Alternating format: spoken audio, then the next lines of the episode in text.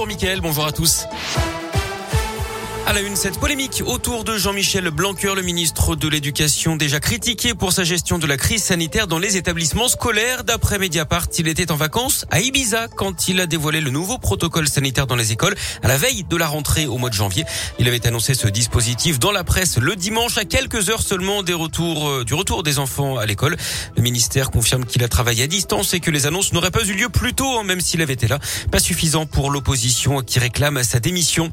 Une femme gravement blessé hier après-midi euh, à Loud, en Haute-Loire. Sa, sa voiture a pris feu pour une raison indéterminée alors qu'elle était au volant. La victime âgée de 65 ans a été transportée au centre hospitalier Émile Roux au Puy-en-Velay. Elle pourrait être transférée dans un autre hôpital. Macabre découverte dans l'Ain. Hier, l'homme de 36 ans disparu depuis six jours a été retrouvé sans vie au pied de la cascade de Cerverieux dans le village d'Artemar. D'importants moyens avaient été déployés pour retrouver la trace de cet habitant de Saint-Martin de Bavel. Elle avait laissé son enfant de moins de trois ans tout seul à la maison pendant plusieurs heures dans un appartement du quartier de Bellevue à Saint-Etienne mercredi soir pour retrouver une amie. Les voisins avaient donné l'alerte en entendant des gémissements. En forçant la porte, les pompiers avaient retrouvé l'enfant avec les jambes coincées dans une écharpe et la couche pleine d'après le progrès.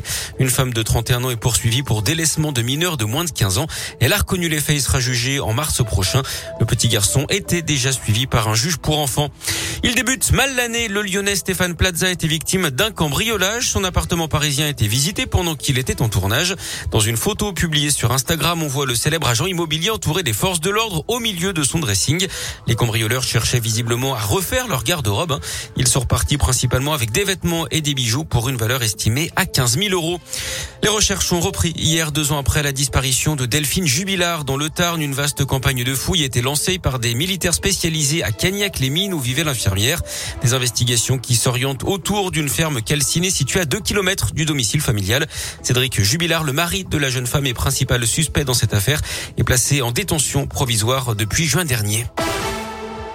Du sport et du handball, carton plein pour la France à l'Euro, troisième match et troisième victoire en phase de poule, succès 29 à 25 hier contre la Serbie. Les Bleus qualifiés pour le tour principal. En foot, une arrivée à Clermont, le Niçois Lucas Dacunha débarque en prêt sans option d'achat. Le milieu de terrain de 20 ans a passé à sa visite médicale. D'après aujourd'hui en France, il ne jouera pas contre Nice hein, le 6 février prochain comme le stipule une clause dans son contrat. Et puis du tennis avec la suite du premier tour de l'Open d'Australie. Richard Gasquet a remporté son duel face à Hugo Humbert en 4-7. C'est déjà terminé pour Hugo Gaston sorti par l'Australien O'Connell. Benoît Perret sur les cours en ce moment. On suivra Arthur Rindertner un peu plus tard dans la matinée. Et puis dans le tableau féminin, on dit au revoir à Caroline Garcia, Clara Burel et Océane Dodin. Seul Alizé Cornet s'est qualifié pour le second tour cette nuit.